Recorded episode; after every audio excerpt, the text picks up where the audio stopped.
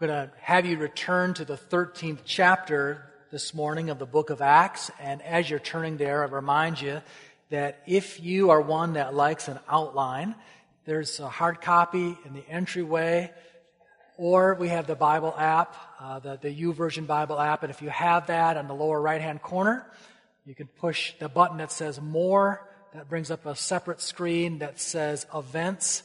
You click on Events, you'll see our church, and there's the outline for today and, and in, weeks to come. We've been working through the book of Acts these last several weeks. If you were with us last week, then we were in Jerusalem where King Herod, Herod Agrippa, because of his pride, not giving glory to God, was struck down dead. Uh, in Acts 13 today, we're going to be moving back to Antioch. I don't know if you found this to be true. Likely you have. That it is a lot easier to begin something than to end something. When I was a boy, I remember going to the old Ben Franklin stores in these small little towns. We lived in either Wisconsin or Minnesota. And I'd have some Christmas money or some birthday money and, and go there and I'd look down that toy aisle and I would see model airplanes. And you know, those look so attractive on the cover. And when you read the description of them, they sound so simple to put together. But when you open them up, for me, it was virtually impossible to do that, even for my mom and stepdad. And I think that's true of many things in our life. We say, you know, I think I want to pick up playing the piano or, or the guitar. And it's one thing to buy that instrument, and it's another thing to give the effort and the time to put into it to actually learn that skill. In our passage today, we're going to see a few men that say, yes, God, you have called me out and I want to be all about sharing the gospel with others. And as they begin that launch, they are going to hit all sorts of roadblocks. Yet despite starting, we're actually going to see them finishing as well. Unlike so many of the cases of our own lives. So let's look at this passage together here in Psalm, picking up in verse uh, 1 of chapter 13. Our aim is just to kind of read through this passage. As we look at the first three verses, we see here, now there were in the church at Antioch prophets and teachers. Here in the early church, God used these men to be able to take the word of God, prophets to speak it very plainly and very forthright, teachers to be able to take doctrines and be able to support the new believers with them. And then we're going to see that there are five different men within this prayer meeting that takes place in Antioch. The first found here in verse 1 is Barnabas. We know about Barnabas. His name is Joseph. He's the son of encouragement that we read about in Acts 4, verse 36. We saw him emerge again in Acts 9, where Paul becomes a follower of Jesus. And in Acts chapter 9, verse 27, it says there that he goes and he lends his support to Saul or Paul as he is hanging out with the apostles. A third time we see Barnabas surfaces in the 11th chapter of Acts as the gospel begins to take root in this city of Antioch. The mother church, Jerusalem, sends him out and says, you go check on those new believers. So there is Barnabas. The second man we see here in verse 1 is Simeon, who was called Niger. Now, the word Niger in Latin means black. And this would have been a, a black man. And so we see within this gathering of the early leadership structure of this church of Antioch, which really serves as a blueprint for us, Highland Crest, we see a multi-ethnic, multi-geographic these people are from all over the known world at this time, and they are serving here in leadership. The third is the one named Lucius of Cyrene. And then the fourth is a man named Manaen, a lifelong friend of Herod the Tetrarch. If you were with us last week, we spoke about Herod. Herod the Great, yes, in Matthew 2. Herod Agrippa in Acts 12. Here is a third Herod. This Herod that's referred to here is the one who was responsible for taking John the Baptist's head. You'll notice that this fourth leader there in the church of Antioch had a life that ran parallel with Herod the Tetrarch.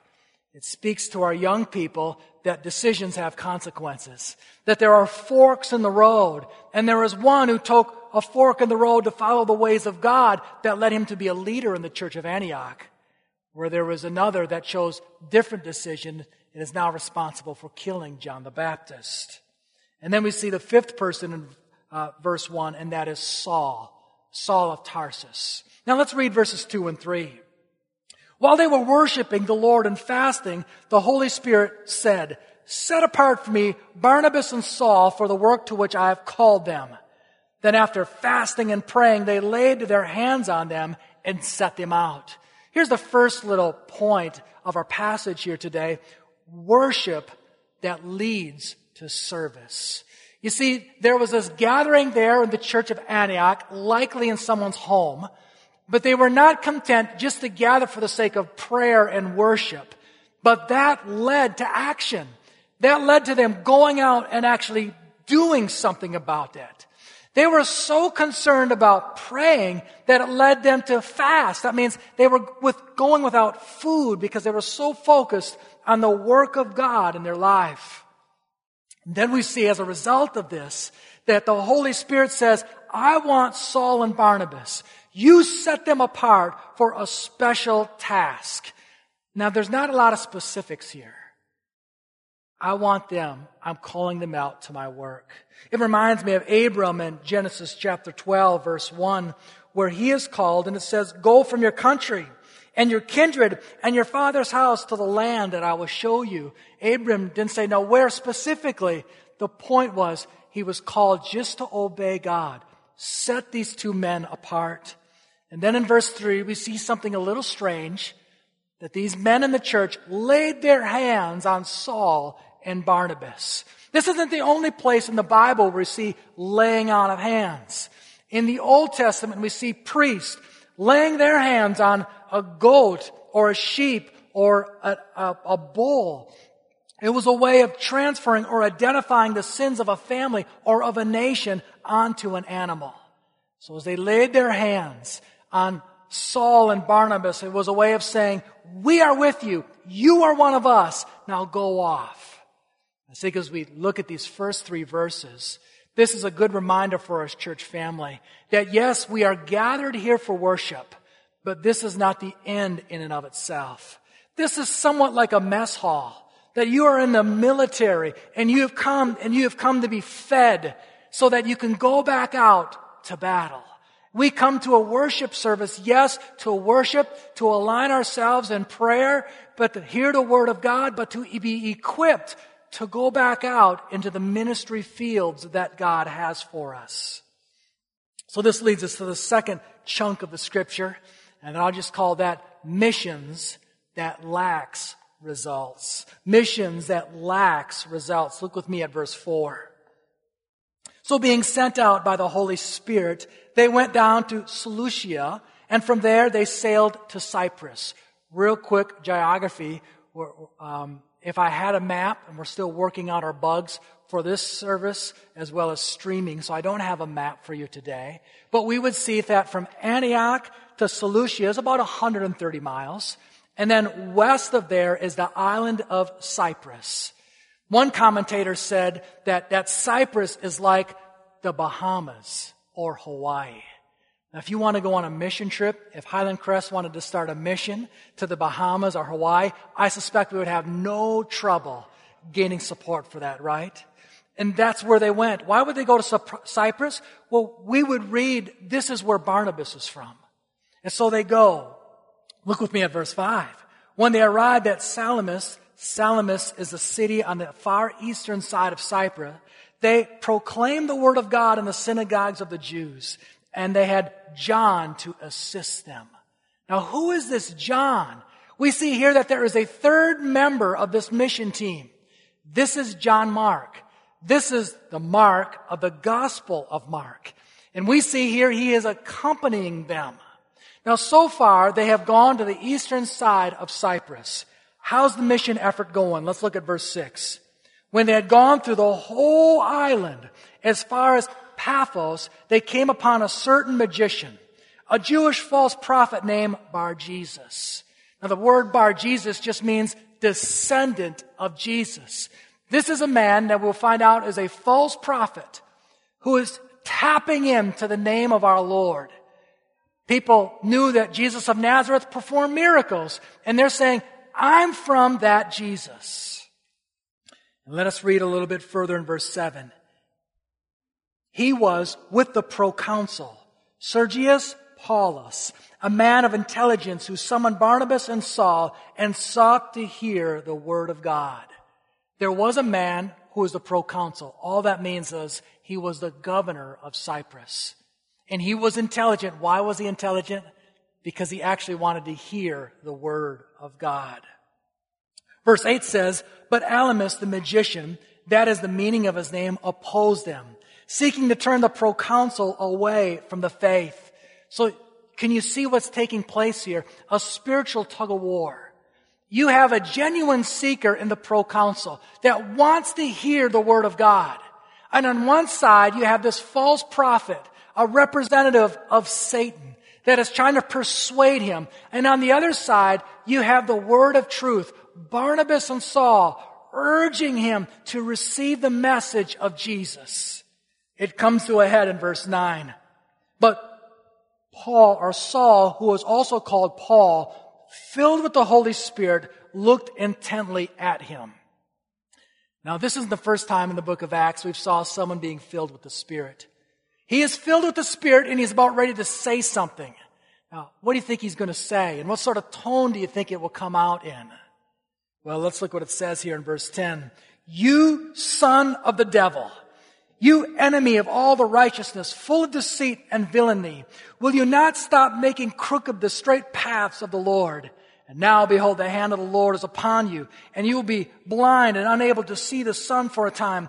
Immediately mist and darkness fell upon him, and he went about seeking people to lead them by the hand. being full of the Spirit, Saul, Jewish name, Paul, Roman name, says to this man, You son of the devil. Does that surprise you? That someone full of the Spirit could say such a thing? And if so, I would have you review the ministry of Jesus. Because often he said very harsh and firm things to the brood of vipers, to the people that were making a mockery of the temple. And then you'll notice here that he uh, allows a, a temporary blindness to come over this false prophet. Can you think of anyone else in the book of Acts who had a temporary blindness? Saul in Acts chapter 9. And did God use that for good in Saul's life? Absolutely. It could be that Saul's intention here is actually an act of mercy. Hey, maybe, maybe you need to have the lights come out a little bit and you give some thought to what you are actually doing. Whatever happens here, we see good come from it. Because the scriptures declare here in verse 12, then the proconsul believed when he saw what had occurred, for he was astonished at the teaching of the Lord. We've seen this pattern throughout the book of Acts, where there is a miracle that is performed that comes alongside and reinforces the gospel message. Same thing takes place here. This false prophet goes blind. Power is seen by the proconsul. He now becomes a follower of Jesus. Let's read the next verse then, verse 13. Now Paul and his companions set sail from Paphos and came to Perga and Pamphylia and John left them and returned to Jerusalem. He took his suntan lotion and his sunglasses and he went back to mom. Let's just hit the pause button for a moment and let us consider the events of these first 13 verses or so. You have this wonderful, may I say, euphoric worship service there in Antioch. God is moving among his people. Two men Saul and Barnabas are called out to go out in a gospel ministry to share the gospel. They go 130 miles from Antioch to a coastal town. From there they take a boat to Cyprus, which is 90 miles wide. And there they share the gospel. They try to share the gospel with villages as they go. And no one is receptive until one bam, the proconsul. And when they get to him, they have a full out satanic attack with this false prophet. And to praise be to God, there is one convert as a result of all their efforts in Cyprus, only to find out that one third of their mission team abandons them and goes back to mom. And this is the work that they were called to. It is a hard work. It is a work that could be very discouraging. In fact, I've found it to be true that when a boy or girl, a man or a woman, says, God, I agree with you that my life is yours and it is my desire that you would use it for your glory, whatever it is you want. And you get off the sidelines and you get onto the playing field of gospel ministry, that discouragement and opposition is right around the corner. Listen, at Lambeau Field, the people who get hurt are the people that are on the playing field. Rarely do the people on the sidelines get hurt. It's the people that are right out in, in the work. I come across a great little quote here by Kent Hughes in his commentary. Let me read it to you. There is a cost to sincere service for Christ. Never share your faith and you'll never get looked at as a fool. Never stand for righteousness on a social issue and you'll never be rejected. Never walk out of a theater because of a movie or play is offensive and you'll never be called a pig. Never practice consistent honesty in business and you'll not lose the trade of a not so honest associate. Never reach out to the needy and you'll never be taken advantage of. Never give your heart away. It'll never be broken. Never go to Cyprus and you'll never be subjected to a dizzy, heart convulsing confrontation with Satan. Seriously, following Christ and you will experience a gamut of sorrows almost completely unknown to the unbeliever. But of course, you will also know the joy of adventure with the Lord of the universe and of a spiritual victory as you live a life of allegiance to Him. Have you found that to be true? Those of you who are on the playing field? I, just two weeks ago, our family was on Hatteras Island in North Carolina visiting the Volkmans, and we were in a wonderful little Baptist church there where the pastor was just opening up his life and transparency. And he said, When I began the ministry, I, I started in a few years, and I got so discouraged that I quit. I was listening to a, uh, an author that I appreciate, Paul Tripp, just yesterday, and he was speaking about a similar experience. Two or three years in the ministry, and, and I'm pouring my heart into the gospel and into these people, and I am so discouraged.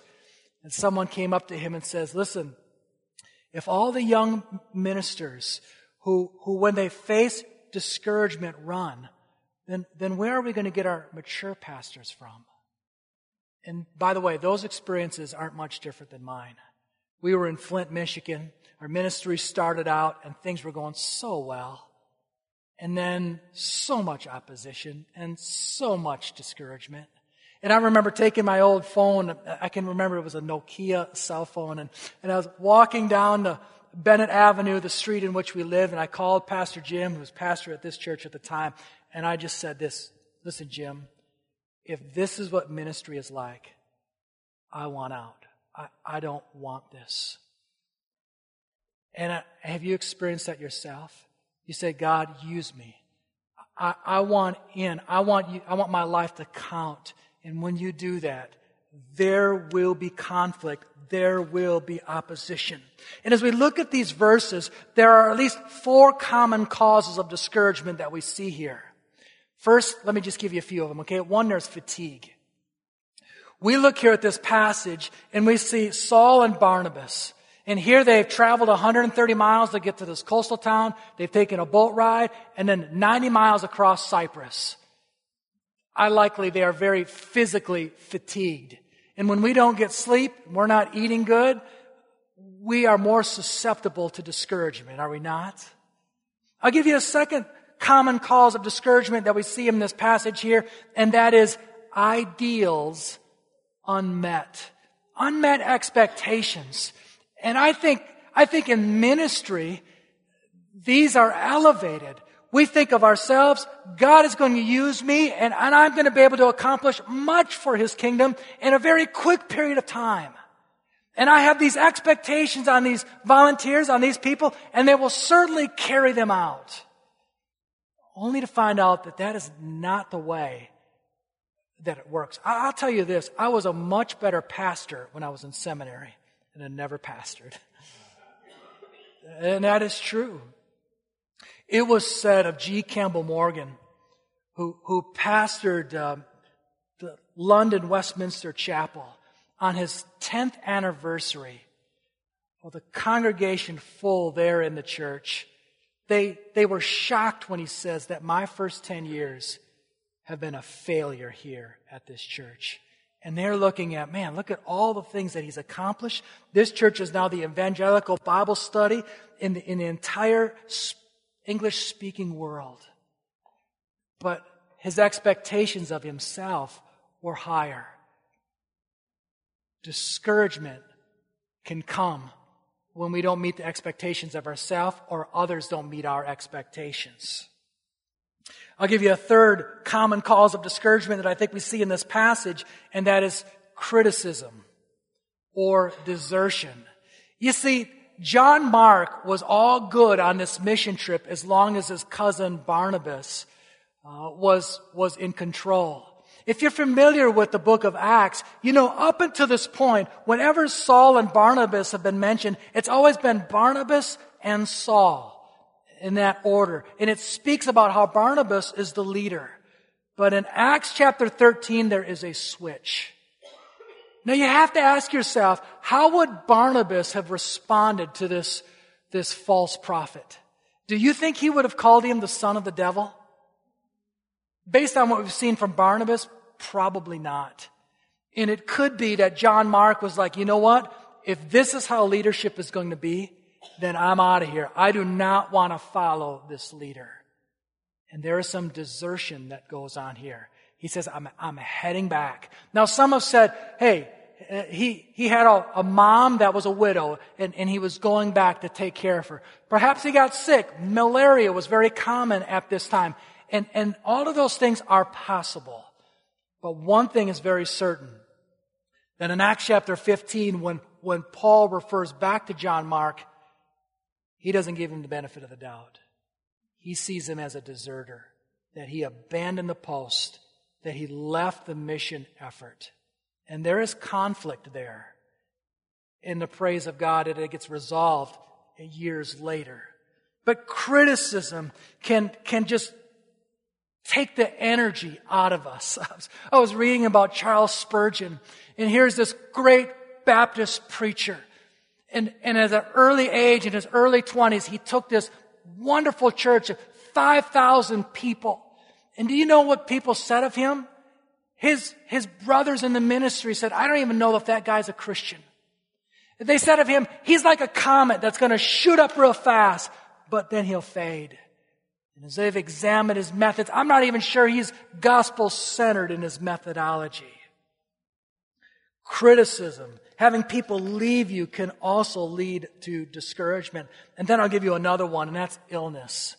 If we were to, to look at Galatians chapter 4, we would read that when this mission team, Saul and Barnabas, arrived in Galatia, according to uh, chapter 4, verse 13, it says, You know it was because of a body ailment that I preached the gospel to you at first. He came sick. Historians tell us that many struggled with malaria in this region. Well, how many of you have been sick before and that led to discouragement?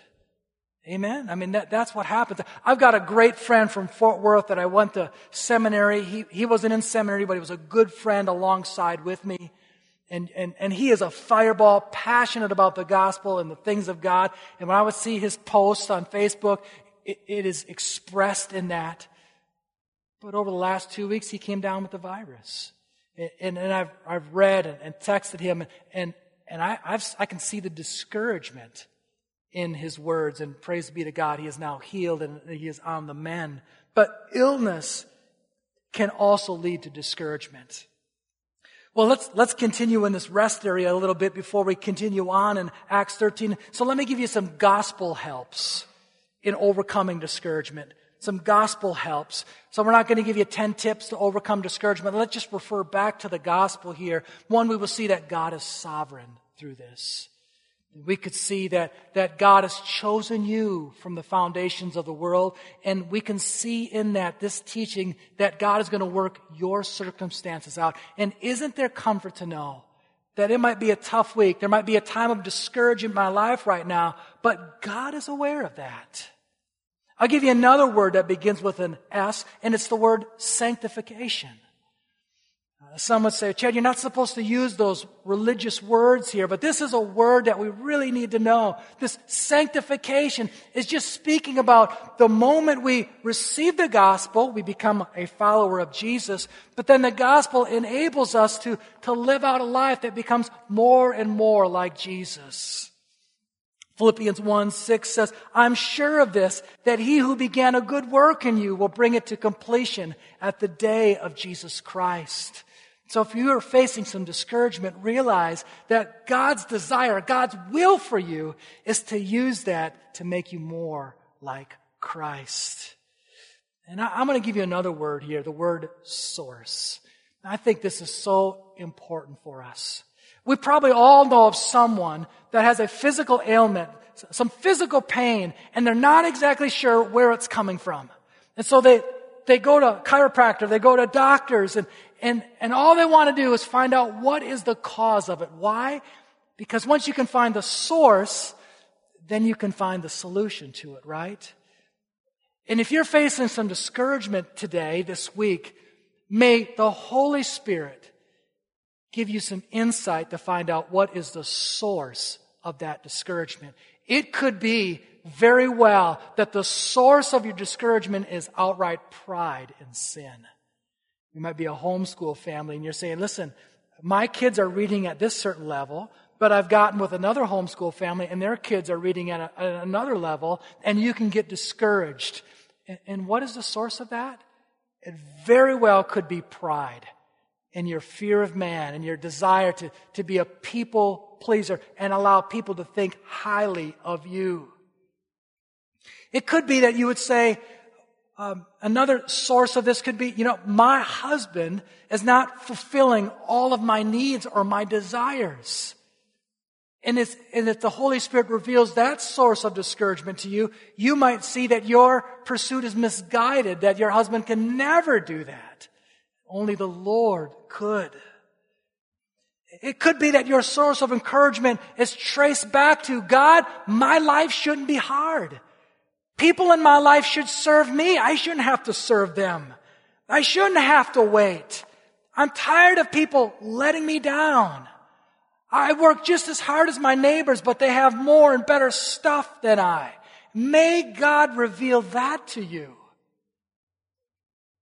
That through that you may grow in your understanding and confess that sin. I give you another one, and that is just to be suspicious of yourself. If you're discouraged, say, God, search me, show me. A couple weeks ago, as we were in North Carolina, we were getting ready to go onto this ferry. We had waited there for an hour, hour and a half, and it was, it was our time to get onto the next ferry to go across this Ocracoke Island. And finally, I turned the key and I put it in drive, and we start driving onto this ferry, and I hear this just violent screeching sound. And I'm looking over at Melody, and I'm like, man, people need to take care of their stuff why is this so loud? And she says, Chad, that's us. What, what are you talking about? But do you see, the, the, my immediate thought is it can't be me. It's, it's got to be someone else. It turned out to be the bearings and, and it worked out just fine. But, but first begin looking at your own stuff. So thinking of gospel helps. God is sovereign. God is working on the sanctification. I'll give you another one, scripture. Uh, Jesus said this in John 14, 1, let not your hearts be troubled. That sounds like a command, doesn't it? Let not your heart be discouraged. And then here's the antidote. Believe in God. Believe also in me. So when we are discouraged, what we are doing is we've got both eyes on our circumstances. But what we are called to do is have one eye on the circumstances, another eye on the Word of God, and may He give us the faith to believe that. And He wants to work that out. I tell you, the greatest sermon that I've been hearing this week has been a sermon that I've been preaching to myself. Uh, as a family, we're memorizing Psalm 1. Uh, boys, why don't you get up and you can recite that right now, okay? No, I'm just kidding. Blessed is the man who does not walk in the counsel of the wicked, nor stand in the way of sinners, nor sit in the seat of scoffers, but his delight is in the law of the Lord. And on his law he meditates day and night. And then listen to verse 3. He is like a tree planted by streams of water that bears its fruit in its season, and its leaf does not wither. In all that he does, he prospers. And, and as we were memorizing that in the mornings, I was thinking, man, verse 3, that's not being lived out in my life right now. I, my life does not represent a tree that's been planted by the streams of water that has stability. I've been swept away by my feelings and, and discouragement. And so throughout this week, I've been saying, What are you doing, Chad? Don't you know what the psalm says? Plant your life in the Word of God. May God give you the faith to believe that. And then I'll give you this last one under the gospel helps, and that is service. I think the most helpful word in all of Acts chapter 13 is the next one we're going to read, okay? Look with me. We've been reading through verse, up to verse 13, and we've seen, yes, they've gone out the mission field, and they've hit obstacle after obstacle after obstacle, but look at the first word of verse 14. But. They went on from Perga and came to Antioch and Pisidia. And on the Sabbath day, they went into the synagogue and sat down. And after reading from the law and the prophets, the rulers of the synagogue sent a message to them saying, Brothers, if you have any word of encouragement for the people, say it. So Paul stood up and motioning with his hand said, and he begins to preach his first sermon that is recorded in the book of Acts. So here's my word to you today. If you've gotten off the sidelines and you've been out on the playing field and, and you're facing some discouragement, don't get off the playing field. With God's grace, with God's help, stay out there. That's exactly what Paul and Barnabas did. And as we work through the rest of this passage, we see that there is a wonderful harvest that takes place. So let's consider the next portion of our passage preaching that declares Jesus. Now, I don't know if the first sermon that you've heard today is any good, but I know the second sermon you hear today is going to be really good because it's Paul's sermon, the first one that he preached, and it's recorded here in Acts chapter 13. It says here, men of Israel, verse 17, the last part of 16, men of Israel, and you who fear God, listen. The God of this people, Israel, chose our fathers and made the people great during their stay in the land of Egypt. And with the uplifted arm, he led them out of it. And for about 40 years, he put up with them in the wilderness. And after destroying seven nations in the land of Canaan, he gave them their land as an inheritance. All this took place about 450 years. And after that, he gave them judges until Samuel the prophet. Then they asked for a king, and God gave them Saul, the son of Kish, a man of the tribe of Benjamin, for 40 years. And when he had removed him, he raised up David to be their king, of whom he testified and, pro- and said, I have found in David, the son of Jesse, a man after my heart, who will do all my will. Of this man's offering, offspring, God has brought to Israel a savior Jesus as he promised. Before his coming, John had proclaimed a baptism of repentance to all the people of Israel. And as John was finishing his course, he said, What do you suppose that I am? Am I not he? No, but behold, after me is one who is coming, the sandals of whose feet I'm not worthy to untie. So the, for the first portion, we have the preparation.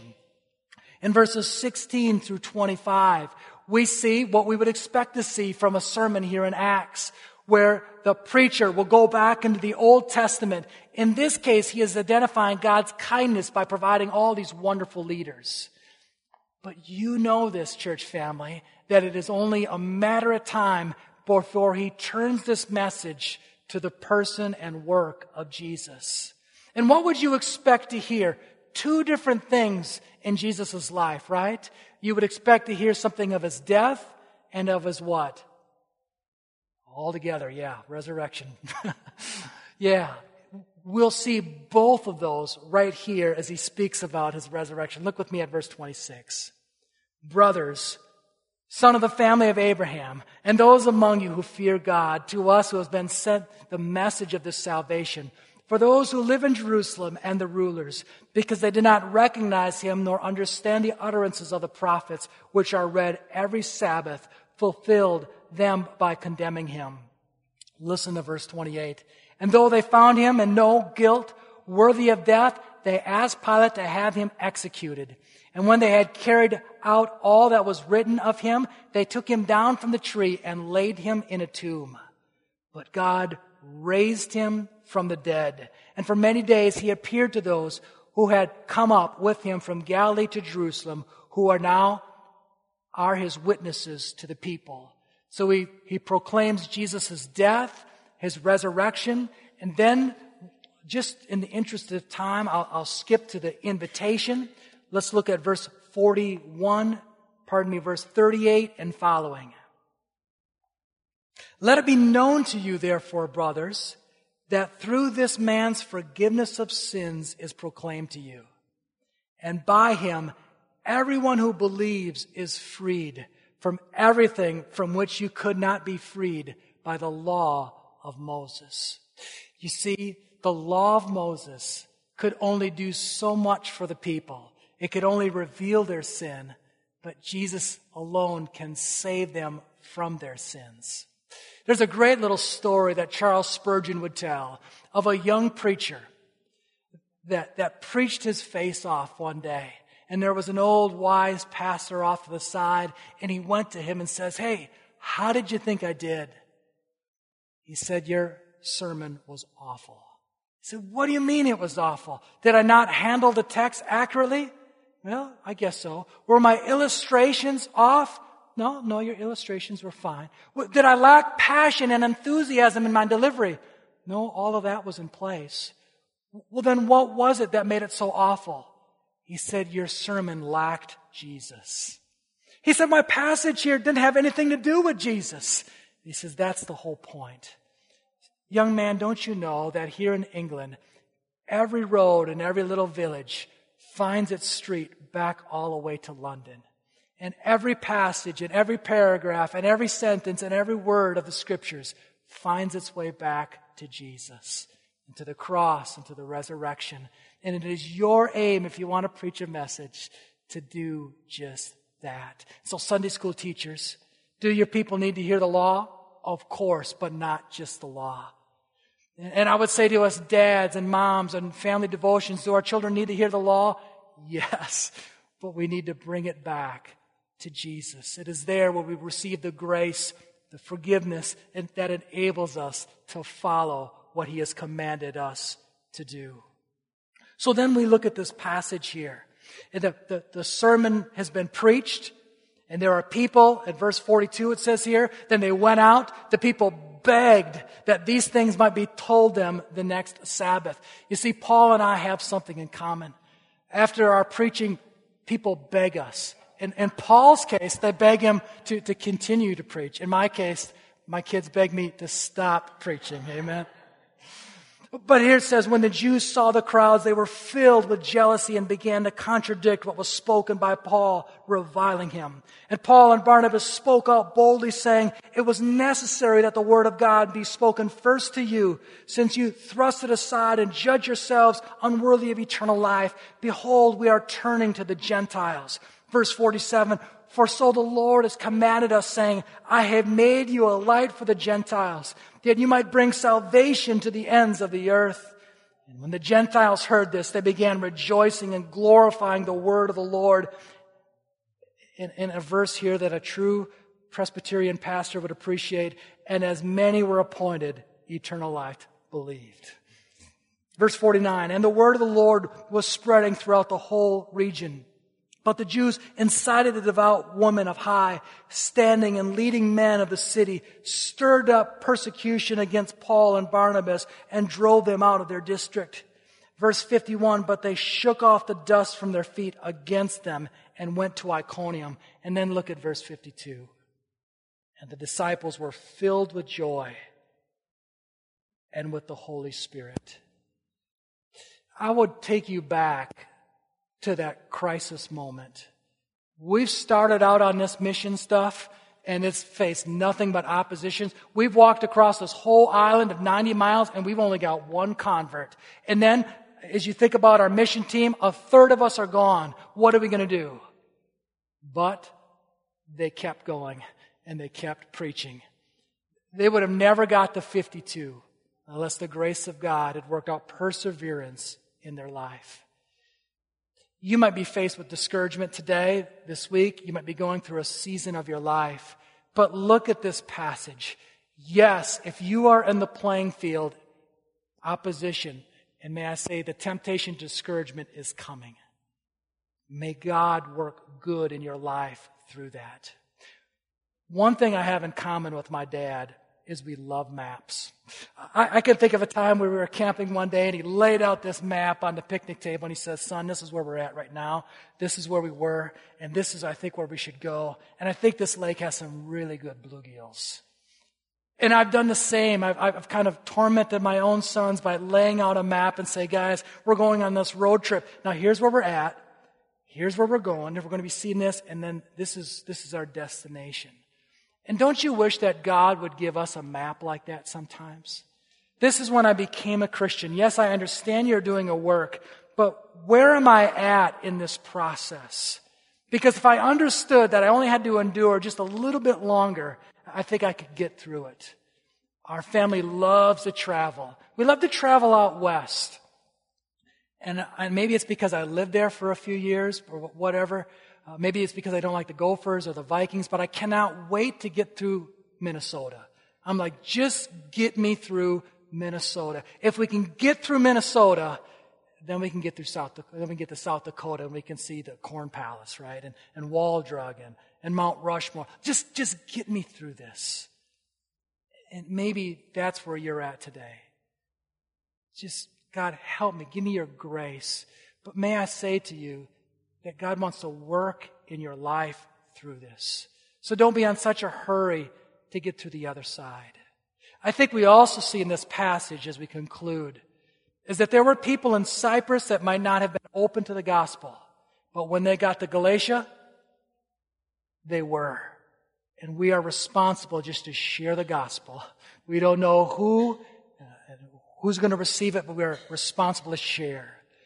What a wonderful deacon meeting we had yesterday as we just heard of one man uh, sharing the gospel and um, leading someone to the Lord. And we even heard of a man that was in a, an antique store with his wife, which I think he gets the best husband of the year award if he's doing that with his wife. But there he was sharing the gospel with someone within there. And people are open to hearing during this crisis time. So let us not lose sight of that, and may we do that. Let's pause here and let's let this word sink into our heart, and then I'll pray. Father, so often I, I think we get duped. We think if things are hard, if we think if we're facing criticism, people are deserting us, if, uh, if things aren't going at the same pace that we think, and we get discouraged, and the devil is just feeding us these half truths and these lies.